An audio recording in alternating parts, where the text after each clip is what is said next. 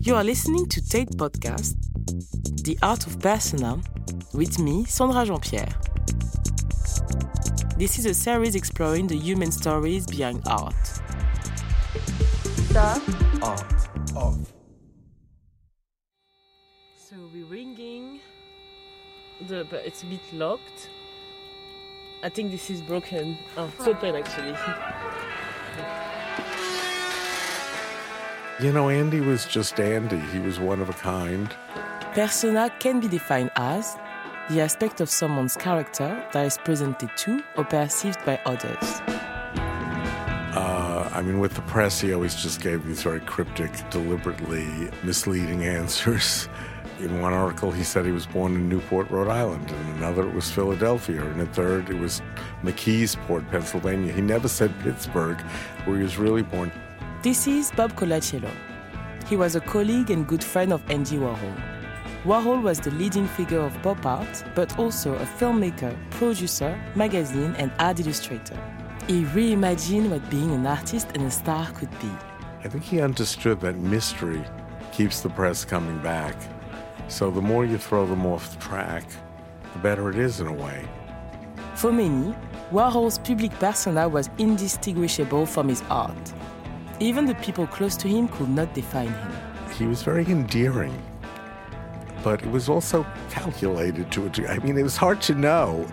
I am an audio producer and researcher. I run the project Marasa, which explores how sound and radio can be mediums to build new ways of listening. As someone that had to use my voice to introduce ideas, I have always been intrigued by persona. I know that Andy was factually and uh, you know biographically Andy was an outsider. I was recently sitting outside a coffee shop, watching people go by, and I noticed so many different ways of performing little daily acts. I want to learn about what persona means for artists today, how it can be used in different ways, as celebratory, therapeutic, protective, and all the things in between. I have done a couple of interviews where it's been a joke between myself and the collaborator where I'll just sit there and not say anything. You know, thinking like, oh, should we just do this today? You know, it'll be fun. I've emulated Venus and Serena Williams in the best way I can, I guess. Who even am I? What is my authentic self? Um, I don't know. This is the art of persona. Hi, nice to meet you. I'm Lewis. Nice to meet you. The first artist I met was Lewis G. Burton. Lewis is a London based DJ, performer, and activist. They co founded the LGBTQ performance art platform and techno rave Inferno, which gives space to their community to express themselves and be mentored. They do not describe themselves as a drag artist, but drag is just one part of their practice. Do you want a peppermint tea or a green tea? Uh, peppermint would be great. Yeah. So for me, you have to look back at the history of drag and what is drag, and drag in its quintessential essence is performativity. It, I think recently it's been confused a lot with thinking of men dressing as women. Being drag is anything, so you can be in drag wearing your suit for your first job interview for a new job, and you're in drag because you're presenting a version of yourself that you want other people to see. Or you can be in drag when you're at a, your friend's wedding and you're wearing a like like luxurious like evening gown or something and you're you're performing your class and you're performing your your style and your your identity to other people. Servant of fame. Queer messiah. Divine almighty. Celestial being hermaphrodite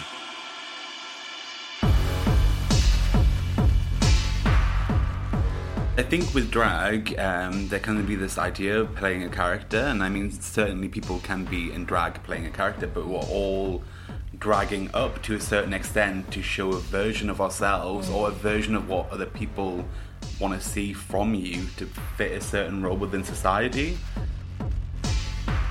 I look back my history as a queer person, a lot of that is from drag culture and I take inspiration from that. But also, drag allows me a safe space to perform my the heightened version of my femininity. Mm. And because drag is so accessible now to the mainstream, they they see that, and you know, people want to put you in a box as a drag queen. But actually, I'm just a queer person who knows my history and is paying homage to that. Yes, see, that makes sense. Mm. So I, guess I'm interested particularly in characters that make up what we think of as black culture or British culture. Um, I'm interested in how these these particular characters come to be examples or symbols of particular identities. Rosa Johan Uddoh has participated in Marasa, the project I run. I thought she would be great to talk to because she's an interdisciplinary artist whose practice is all about unpacking different versions of herself. I visited her studio in Poplar. I guess fundamentally, I'm interested in how we emulate certain figures that are in popular media.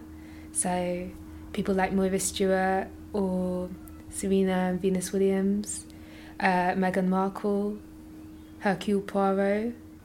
All of these are figures that are perhaps in some ways presented as role models for people who are black or British, and also what people who are not black or British think of when they think of foreigners or people from the colonies or stuff like that. So um, I'm quite interested in, in using performance to unpack these characters.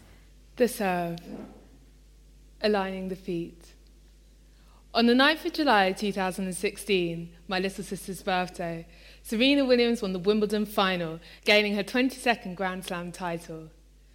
The semi final has seen a showdown between Serena. I think performance is a very physical act, so sometimes there's things that you can you can reach like a better understanding of things through embodying a person and there are things that your body will realize through like you mimicking that person or trying to you know walk behind that person that you'll you wouldn't have been able to get to just through thinking Holding the ball, fingers in formation.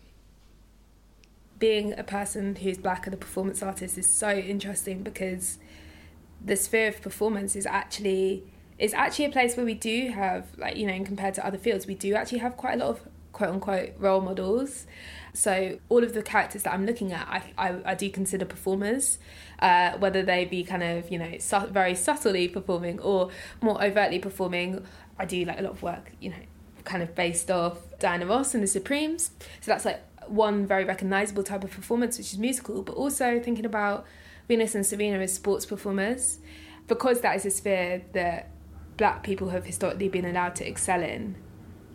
Now, when you come at that with performance art, using performance art as a kind of critical tool to unpack exactly what was going on there, unpack the power relations, and see what I can now kind of rescue for myself. My name's JK. I'm one half of Scary Things. My name's DJ Bempah. Um, other half of Scary Things, DJ for NTS Radio, six seven Drill Group. While working as a radio producer at NTS Radio, I came across Things. It's a one stop shop that you can go to to find out everything that is going on in the underground and mainstream UK and American rap scenes. I met with them to learn more about personas in the UK drill scene. I wanted to know if younger rappers were emulating older rappers' personas when they started their careers, and if once they got more experience, they could just be themselves.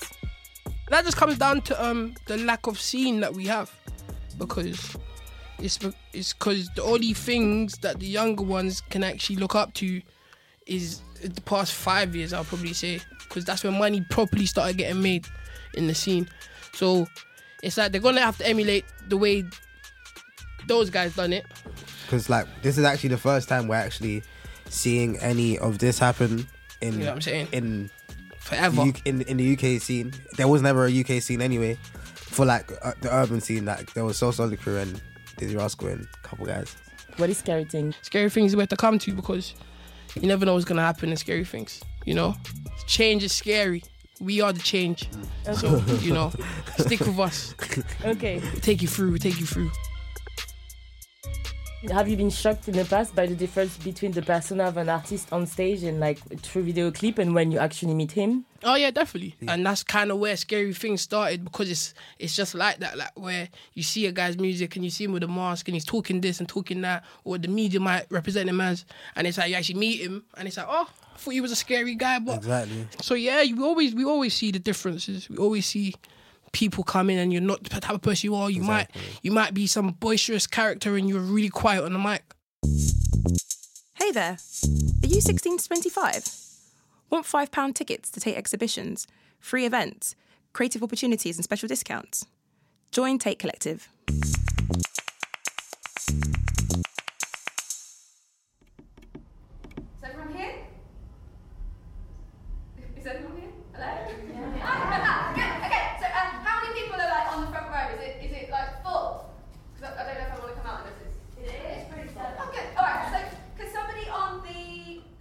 Part of the backdrop, I guess, of the show is a childhood duvet cover, which is kind of like a knockoff Groovy Chick duvet cover that's quite recognisable if you grew up in the 90s. Lauren. Lauren. And um, then hung next to that is a a dress which is um, my old prom dress from when I was 16, and then an image projected on an, overhead projector onto the dress, which is a picture of uh, my face when I was a teenager, and I look really different to, to how I look now. It was part of me sort of trying to reconnect with with an old version of myself, almost like a, a ghost of me. That picture sums up the estate in the 90s. That is what every girl looked like.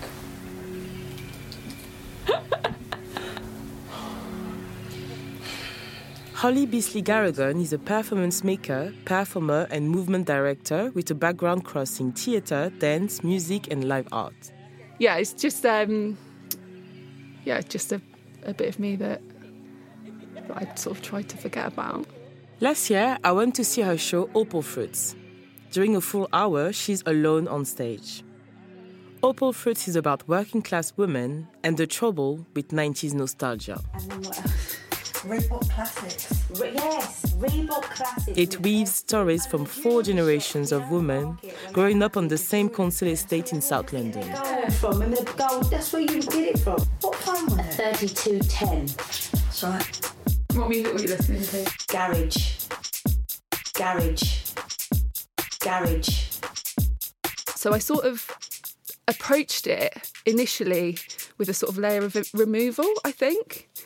And I just sort of thought that I'd wear some stupid outfits and like play some silly music and reminisce about the 90s and, and this council estate where I grew up. And it would be, it wouldn't particularly be that personal, I think, because at the, at the time I was quite removed from, from it as a person.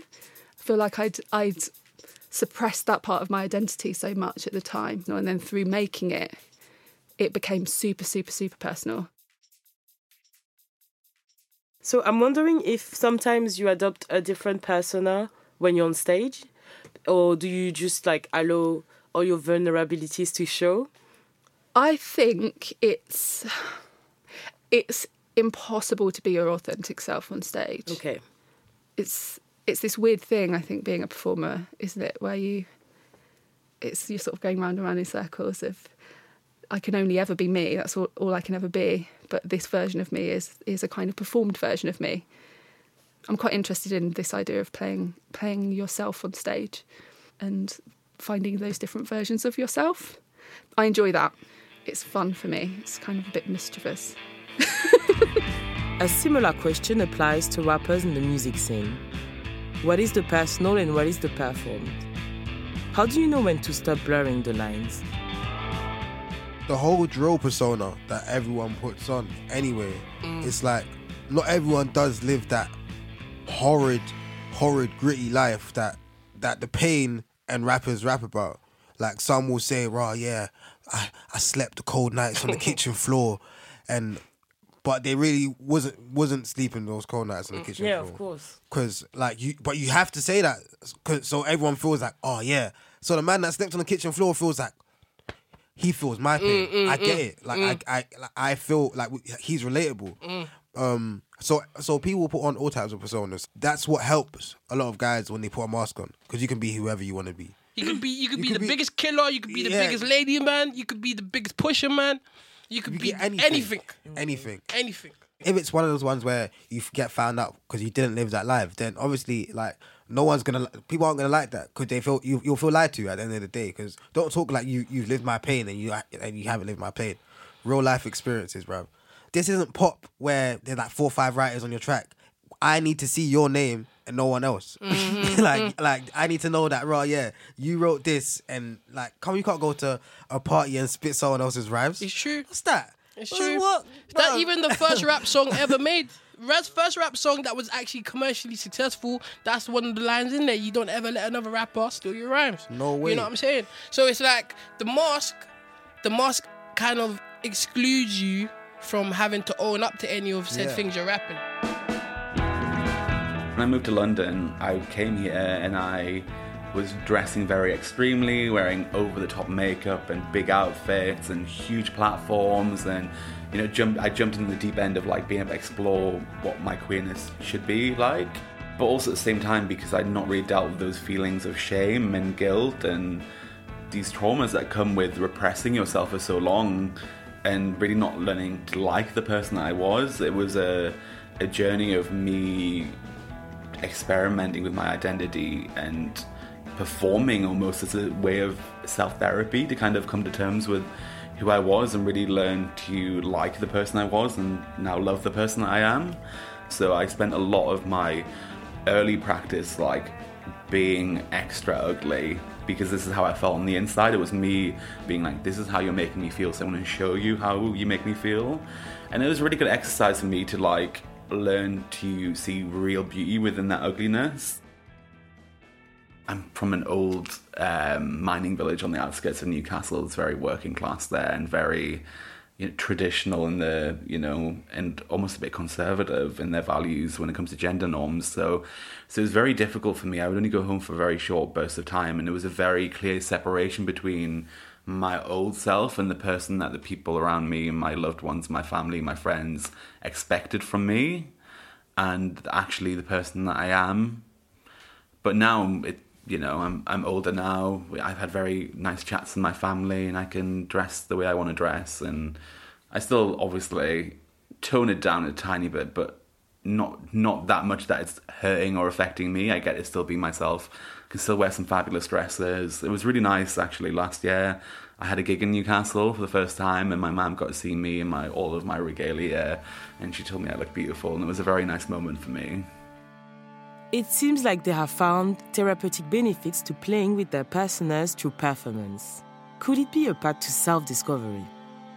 I guess I'm just interested in all of these characters as and how they have an effect on self formation and for me I guess, I guess almost as kind of therapy to to understand why I see myself in a certain way, why I've taken certain paths through putting myself literally in their shoes, I guess. Trying to learn from them, but also trying to, I guess, undo this very like immediate kind of visceral pull that I feel to identify to with them. Okay, Because I feel like that's like so automatic. It's like almost like you know an infatuation with certain mm. Yes. people who represent you, especially if like as a black woman, it's quite rare that you'll find someone who you really identify with in the public eye. Yeah. So when you do, it's often kind of like almost like a love relationship. Specifically when it's like a BBC News, the TV, and you see that speaker every single day at the same Exactly. time. exactly. exactly. Working towards self esteem is essential, even more when the way we present ourselves to the world can differ from how we are perceived by others because of class, race, or gender. Higher education was really, really difficult, actually. Um, drama school, particularly. I think I was pretty much the only person in my class who hadn't been to private school. And I changed my accent while I was there, um, just through, you know, going to voice classes and being told to speak a certain way and where to put your, where to place your tongue in your mouth and what sounds are good and what sounds are bad.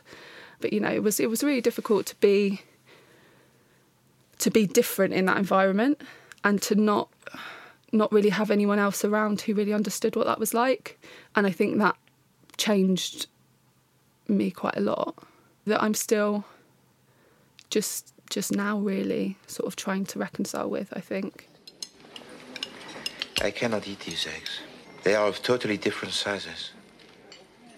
Poirot might be like a strange, uh, a strange character to include in the lineup of ca- other characters that I that I look at. But um, for me, he's very important because he's um, one of the first representations of an outsider on TV that I saw.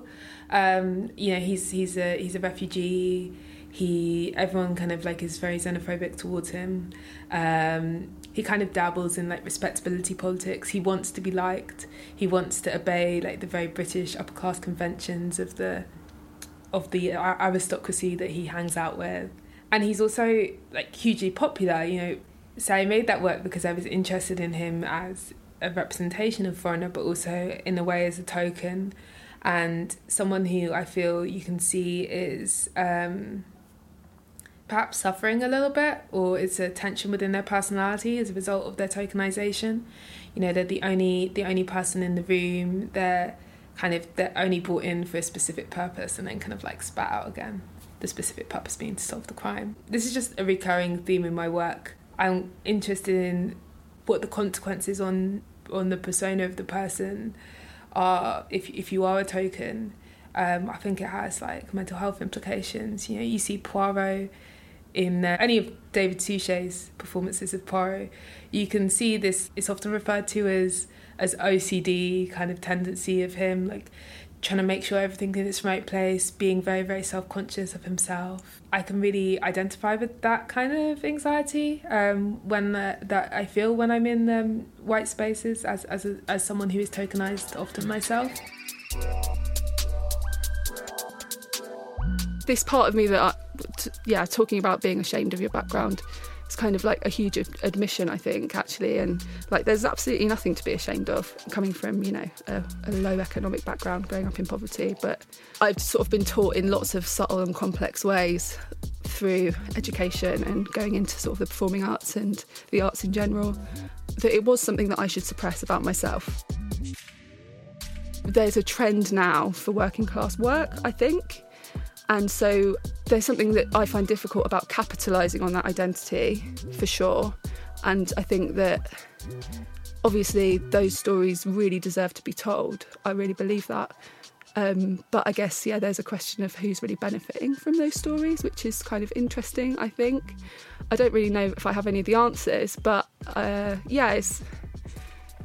I think it is it is ethically difficult because you want it to be doing good and not just contributing to kind of the fetishization of, of working class people, which happens a lot, I think.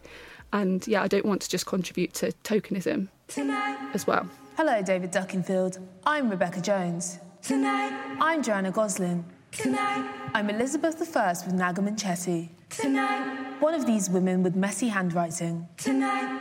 I'll be bringing you all the latest this morning.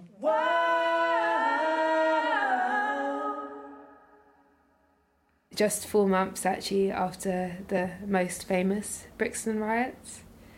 So at a time when a lot of people in the UK wouldn't a, a woman a black woman wouldn't have been welcome in a lot of their homes.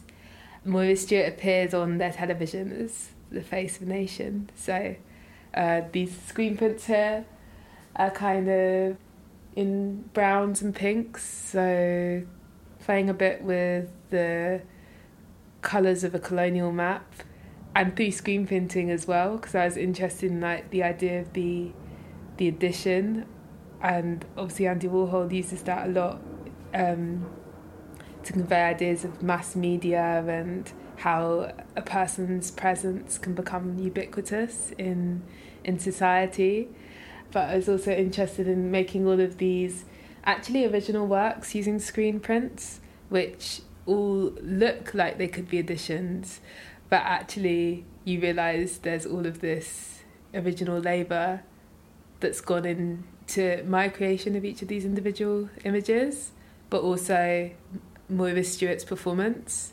I was just wanted to explore Moira Stuart's image, revisit that as an image which like reoccurred in our childhoods. They're called Good Evening. Okay. Persona is also about what you define as authentic. because everything's performative, there is a, a, a part of it that is playing with character, but then what's authentic and what's not authentic is down to you and your own truth and your own experiences. For me personally, I, I'm not playing a character. I'm making my, my performance work from the past, like, you know, nine years or so. I feel like now I'm at a place where I found peace within myself and within my practice because I don't need to explore any further my identity because I'm very sure of who I am and I feel like everything's authentic and I know who I am and I know what I want, I know what I want to say, I know what I, how I want to look, I know how I want to present myself to the world and be true to myself. There were lots of people in the audience who I didn't realise because I didn't know anyone else like me Yeah. because we kind of just blend in. I met a lot of people who came to see the show and sort of realised that, that, that by looking at them you wouldn't you wouldn't know where they came from because they were assimilated just like I was assimilated.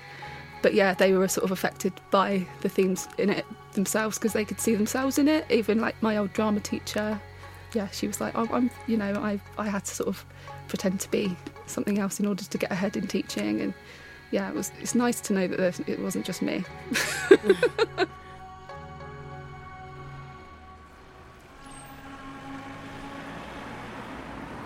Having the freedom to play and experiment with our persona can be an amazing way to learn about ourselves. We are free to decide where the performance starts, where it stops, and if it has any limits. Our persona can also be a mask, a mode of survival, or a way of protecting ourselves and our art against the prejudice of society. Persona seems to have as many iterations as Warhol has sides to his artistic image. Bob Colacello remembers him as so often being the outsider on the edge, but he also managed to bring people together across all walks of life in a way which hadn't been done before.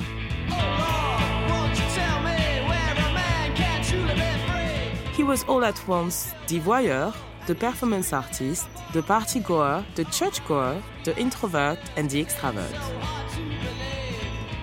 What was authentic and what was cultivated will no doubt continue to divide opinion, but it's also what continues to fascinate people. As society changes, it throws new light onto Warhol and leads to a more nuanced understanding of him and his artwork. But of course, there will always remain a certain mystery, which I imagine is what he would want.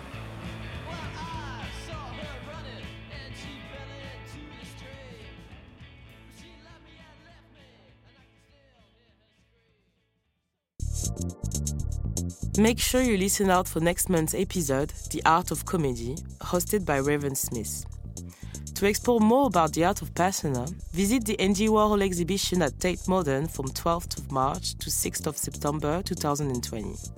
The exhibition is in partnership with Bank of America, with additional support from the Andy Warhol Exhibition Supporters Circle, Tate Americas Foundation, Tate International Council, Tate patrons, and Tate members.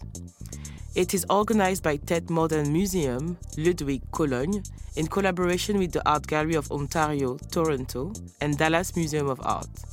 Curated by Gregor Muir and Fiontán Moran at Tate Modern, and Yilmaz Dziewior, and Stephan Diederich, curator, Collection of 20th Century Art, Museum Ludwig Cologne. The Art of Persona is a Falling Tree production presented by me, Sandra Jean-Pierre, and co-produced with Hannah Dean. With music by Keel Her, Sleep Eaters, Black Manila, Scary Things, and sound design for Opal Fruits by Ed Eldridge. Special thanks to Snaketown Records. The Art of